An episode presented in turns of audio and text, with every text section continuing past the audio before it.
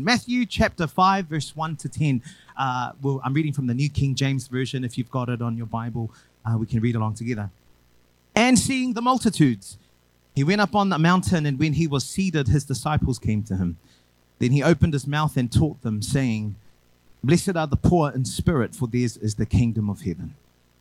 Blessed are those who mourn, for they shall be comforted. Blessed are the meek, for they shall inherit the earth. Blessed are those who hunger and thirst for righteousness, for they shall be filled. Blessed are the merciful, for they shall obtain mercy.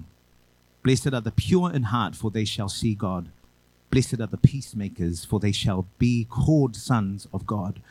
Blessed are those who are persecuted for righteousness' sake, for theirs is the kingdom of heaven. God bless the reading of his word this morning. Today we're looking at Beatitude number two. Blessed are those who mourn for they shall be comforted. When Matthew writes his gospel account, he writes predominantly for the Jewish readers. And as you read through the gospel of Matthew, Matthew makes every effort to reveal to his audience this new life that is found in Jesus. This theme of a new life that is embedded all throughout Matthew's account was actually already described in the Old Testament. And so Matthew writes in such a way to show the Jewish readers that the law, the prophets, the Old Testament that you hold so dear to you actually finds its fulfillment in Jesus. The problem that Matthew reveals to us throughout his writing is that the Jewish people of his day struggled to understand what Jesus was saying. They struggled to make sense of anything that Jesus was doing because Jesus interprets the law, the prophets, the Old Testament in a way that they did not expect. You see, the Jewish people of the day had gotten so caught up in the law this, the law that, the law this, the law that, that they ended up viewing the law as a sort of a prison. They viewed the law as something that they could not, could never achieve that ultimately leads to an uncertain end. They viewed the law as something that was supposed to restrict and control. But the law was the gracious provision of God that was meant to guide his creation to the fullest, most deepest, most intimate fellowship with God. The law was always intended to guide human beings into a deeper relationship with God and with others. It was not some kind of offense that was supposed to keep out life, it was supposed to keep out death. The law was not supposed to be an enemy of life, it was a description of life. So Jesus steps onto the scene. He says, Don't think that I've come to abolish the law or the prophets. I haven't come to abolish them, but to fulfill them. And so when Jesus is talking about blessed are the poor in spirit, blessed are the meek, blessed are those who hunger and thirst for righteousness, when Jesus is talking about, you've heard it said before, an eye for an eye, a tooth for a tooth, but I tell you to not resist an evil person. Whoever slaps you on your right cheek, turn the other cheek. When Jesus is giving us all of these teachings, and when Matthew has taken the time to pen down these teachings, to the Jewish audience who would have been so focused so narrowly on the law, they would have thought that Jesus was a bit of a menace for trying to introduce a new kind of a law. They thought that Jesus was a false teacher trying to lead everybody astray. And so in his writing, Matthew makes his perspective absolutely clear. Jesus fulfills the Old Testament. All of its demands and its intended purposes finds its fulfillment in Jesus. Jesus interprets the law, he interprets the prophets, he interprets the Old Testament to show that it points toward the same vibrant life that he brings. And so he strips off all of the jargon that man has applied to the law to reveal the law in its original beauty. Suddenly, the law, the prophets, the Old Testament, the Beatitudes, the teachings of Jesus they emerge as a description of the most deepest possible human experience of life with God and with others. As we dive into the four beatitudes, there are, into the beatitude today, there are four things that I want you to remember as we journey over the next six, seven weeks. Number one, the beatitudes are a picture of what the kingdom of heaven is like. Now, that doesn't mean that the kingdom of heaven is a location that we're all trying to get to as Haley put last week, the kingdom of heaven is anywhere where the rule and the reign of Jesus is manifested. In other words, the Beatitudes then is the new life that you enjoy. It's what you're supposed to come out looking like now that you've accepted the invitation of Jesus to enter into the kingdom. It's not an eight steps formula of how you get into the kingdom. Your way into the kingdom of heaven is through Jesus Christ. The Beatitudes is simply how we live life now that we're part of the kingdom. Note then that the Beatitudes are addressed to every single person who calls himself a believer and a disciple of Jesus. Number two, the Beatitudes are counterculture. Because of the fall of man, we aren't born into this world just naturally poor in spirit.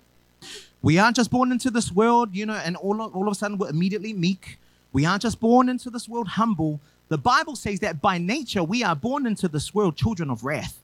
Now, because of that, the Beatitudes are not normal to us. It goes against our human tendencies, it goes against our human urges, urges and our human fleshly desires. So, as we go through these Beatitudes, if you start to feel a little bit like, mm, I'm not sure I live up to this description that you're giving us, or if you start to feel like, I struggle with this Beatitude, that's awesome. Kapai, you're in great company because ain't nobody up in here got all of them Beatitudes on lock. Just because we look like we meek, just because we sound like we hunger and thirst for righteousness, just because we dress like we a peacemaker, don't necessarily mean we're there. So take the pressure off. Come as you are. But just know that you're not going to stay as you are. Number three, the Beatitudes go together. We can't handle the Beatitudes separate from one another. They must all go hand in hand. You can't say, I like this one and I don't like this one they all feed into the other. And so when we read each of the individual Beatitudes, they must be read in light of all the Beatitudes. Fourth and finally, the Beatitudes is gonna are they gonna make you look totally different to the entire world. The Beatitudes are gonna make you look totally different to the world. The Beatitudes is the thing that's gonna set the disciples apart from the multitudes.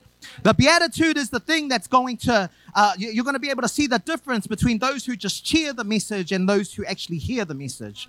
The beatitudes are going to set you apart from the rest of the world because everything about it screams counter culture.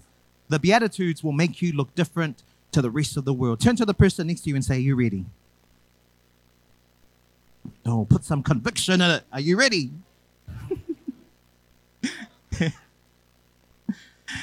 Uh, when I was in intermediate school, um, I remember one day we're all lined up and we're getting ready to do nail inspection and socks inspection. It was a for real thing back in my intermediate school.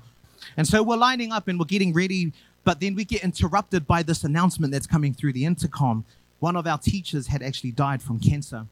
You could feel the atmosphere in the room just absolutely flip. It was charged with silence. It felt like a dark cloud had just hovered over the entire classroom. Everyone standing there in absolute shock, trying to process the fact that our teacher, one of our favorite teachers, uh, that we all knew so well, this teacher who loved us like we were her own, this teacher who was passionate about, you know, South Auckland folk getting education this teacher who was absolutely who absolutely lit, lit, up every room that she walked into had actually passed away. And in preparation for her funeral, a bunch of us were um, asked to sing a song. And so at one of the rehearsals, uh, we're singing the song, and then it comes to my part, and I just break down and cry and I lose it. And now the whole class is like, all of us singers are like breaking down and, and cry. We can't even get a word in. And now I think about that, and I realize that we were actually deeply impacted by the death of one of our teachers.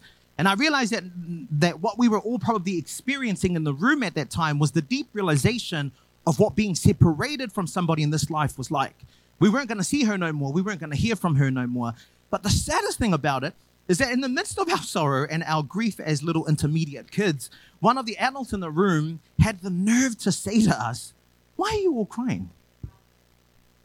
If you guys uh, want to do your teacher proud, you know, the teacher that's passed away, if you want to do her proud, then you can't be crying in the middle of your verse. You need to make sure that you don't crack during this song. Otherwise, you're going to kill it for everybody. If you feel that emotion bubble up, swallow it. And I felt like, excuse me, ma'am. Like, I'm going to express my sorrow and sit in it if I want to. Don't be robbing me of this opportunity to be touched by the sorrow and the grief of this moment. But isn't it funny how the world has taught and trained us to run away from grief? The world will tell you that things are already bad as it is. So don't, don't go looking to, towards grief. Run away from it as much as possible. Enjoy your life as much as you can. The world will tell you, just be happy. The world will tell you that grief is not good. The world will tell you not to crack them tears at the funeral because you got to be strong for your family. You got to hold it together for your loved ones. The world will tell you that it's weak to turn and face the sorrow. It's weak to turn and face grief. The world will do everything it can to tell you to get away from sorrow, get away from mourning. And yet Jesus turns things upside down and says, Blessed are those who mourn, for they shall be comforted. What do you do with that? In fact, in the Gospel of Luke, Luke shares the Beatitude in a completely different way. Luke says, Woe to you who laugh now, because you're going to be mourning later.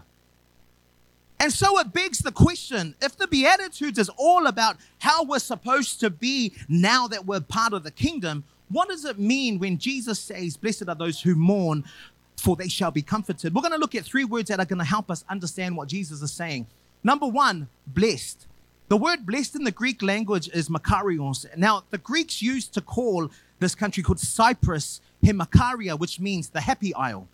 They called it Himakaria because they believed that Cyprus was so beautiful, so rich, so fertile. They believed that Cyprus had everything that you ever needed, that when you went there, no man ever needed to go beyond the coastline to find the perfect life. Cyprus was the epitome of perfect, happy life. The climate was perfect. The flowers were perfect. The fruits were perfect. The trees were perfect. The minerals you found there were perfect. And all of the natural resources in Cyprus, they were perfect. In other words, the Greeks believed that Cyprus was so perfect that it contained within itself all of the materials for perfect happiness. The word Makarios is the word used to describe then the kind of joy that it's that has its secret within itself. It's a joy that is absolutely self contained. It's a joy that's absolutely serene. It's a joy that is completely independent of external circumstances. It's a joy that's not affected by the changes of life. You see, the world will tell you that driving the latest car is hashtag blessed. They will tell you that, that uh, fame and fortune is hashtag blessed. They will try to tell you that being filthy rich is hashtag blessed. They will try to tell you that having a tiny waistline and abs for days is hashtag blessed. They will try to tell you that material possessions is the key to being hashtag blessed. And so, what do you do then when all, those, all of those things are gone? It's not bad to have money, but if being blessed is determined by how much money you've got in the bank, what does it mean then to have none? If being blessed is determined by how many Instagram followers I've got, then what does it mean if I don't have no followers?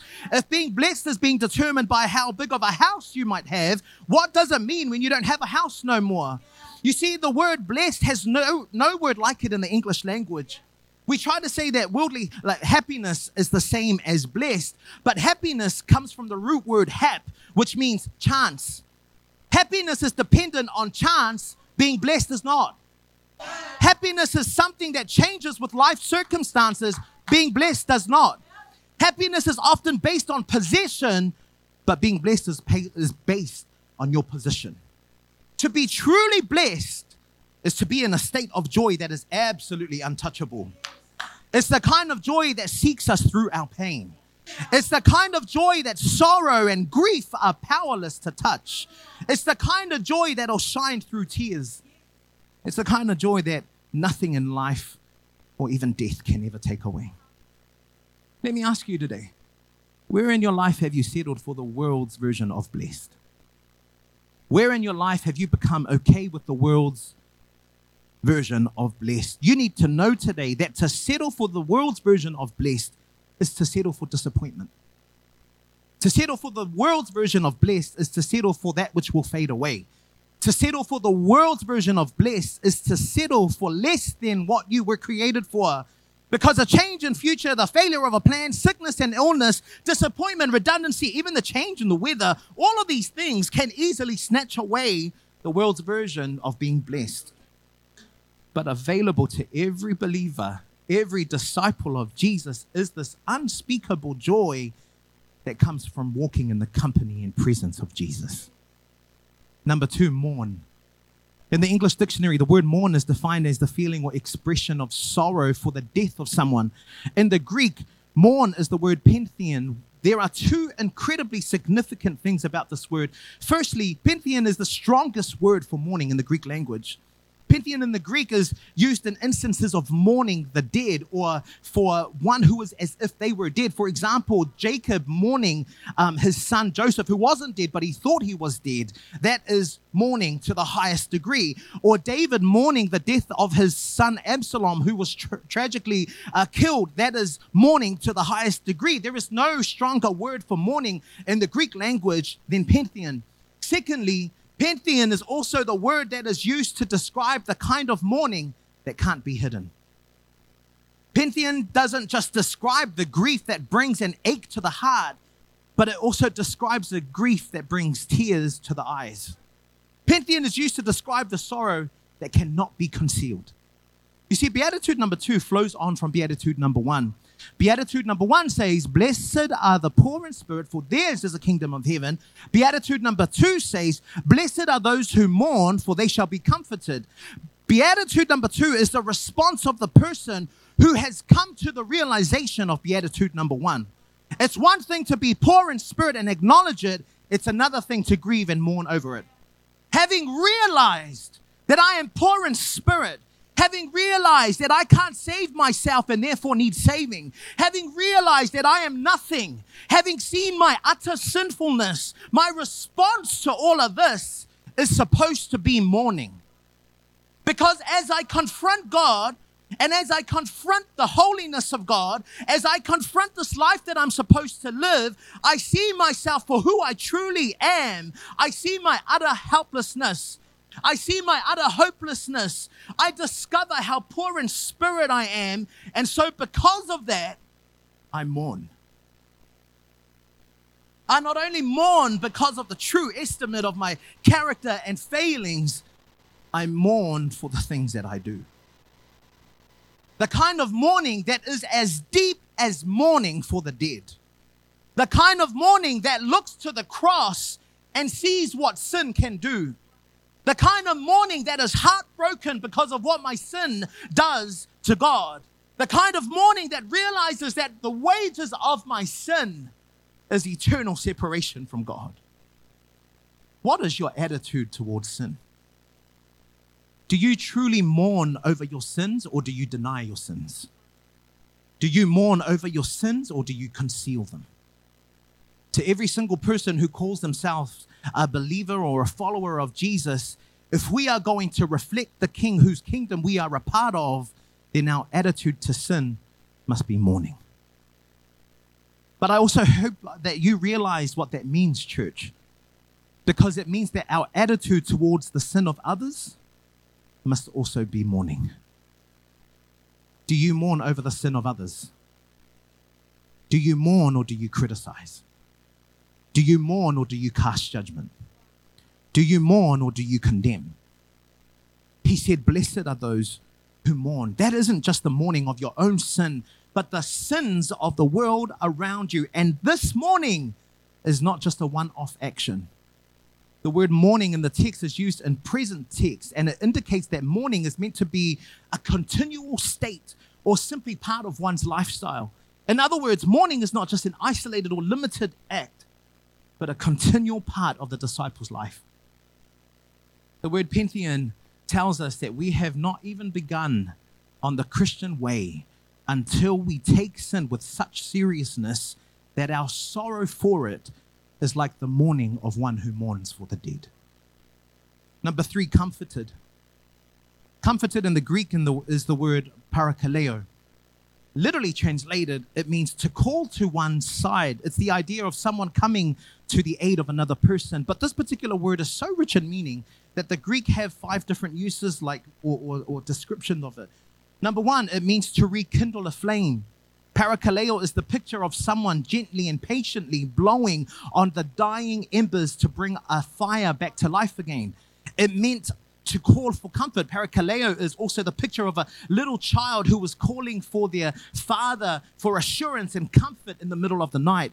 It meant to call a physician. Parakaleo is also the picture of an injured person who was calling for a doctor, a physician, to bind up their wounds and heal their broken bones. It meant to stabilize military troops. Parakaleo is a picture of a military officer who, in the middle of a battle, would calmly encourage and steady the frightened troops in his rank.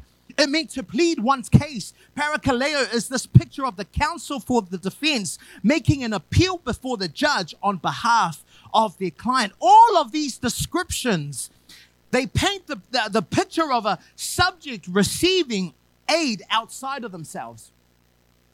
It means that my being comforted is not of my own doing.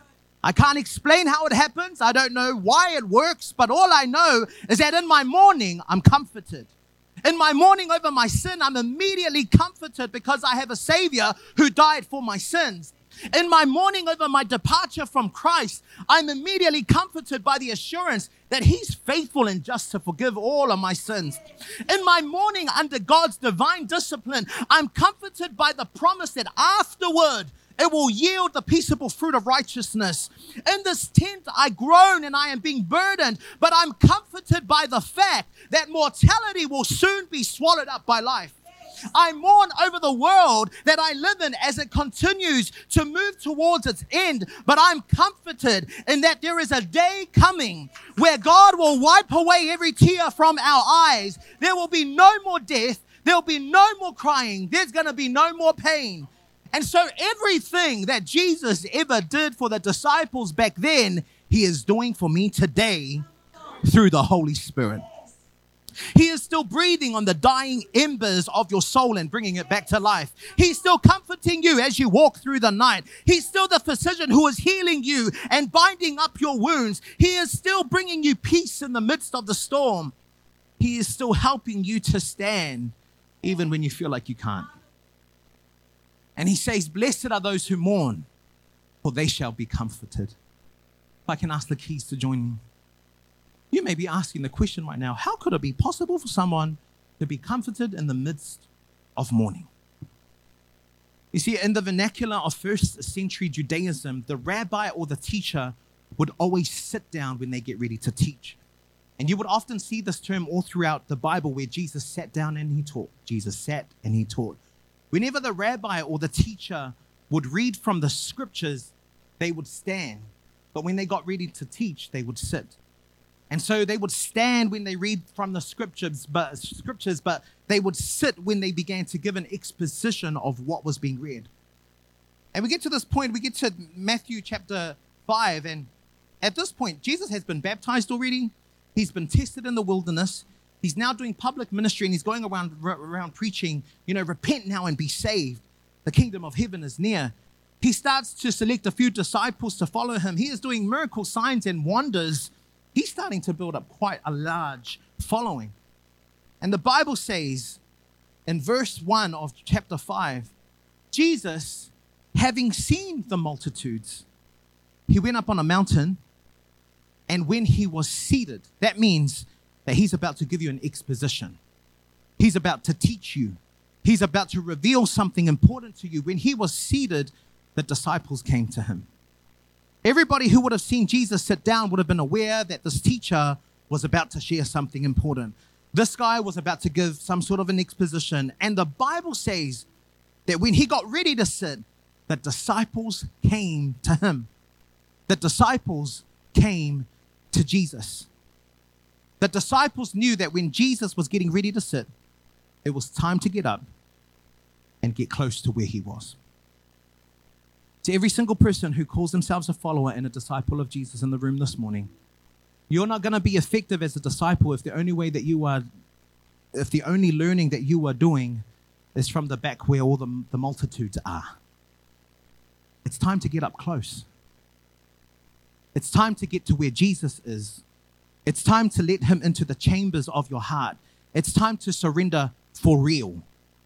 It's time to lay your life at His feet and say, I have decided to follow Jesus, no turning back.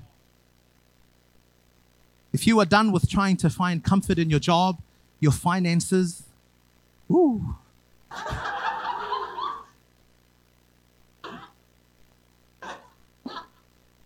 if you are done with trying to find comfort. I'm glad that drum went off because it got a bit in the room.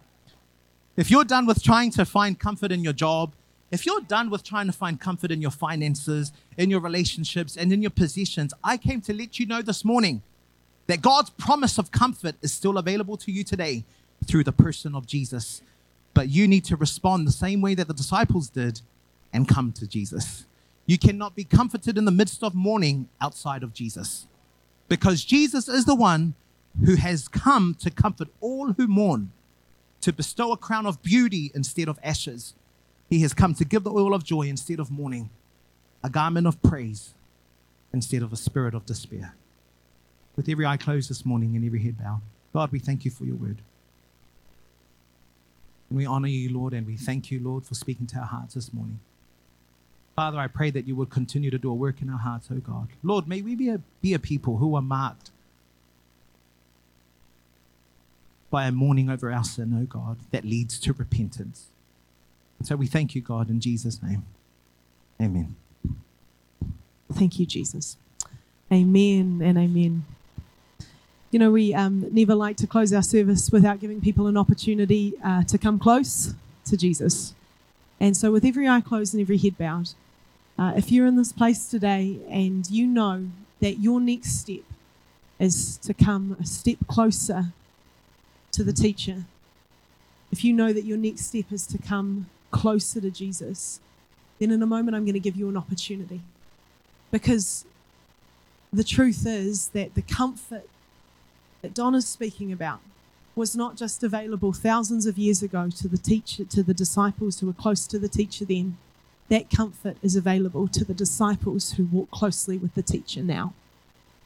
And so, if you're in this place today and you're like, man, I have let my sin and I have let my shame send me walking in the other direction, I'm here to tell you that the teacher is saying, take a step closer to me because comfort is here for you the moment you give your life to me.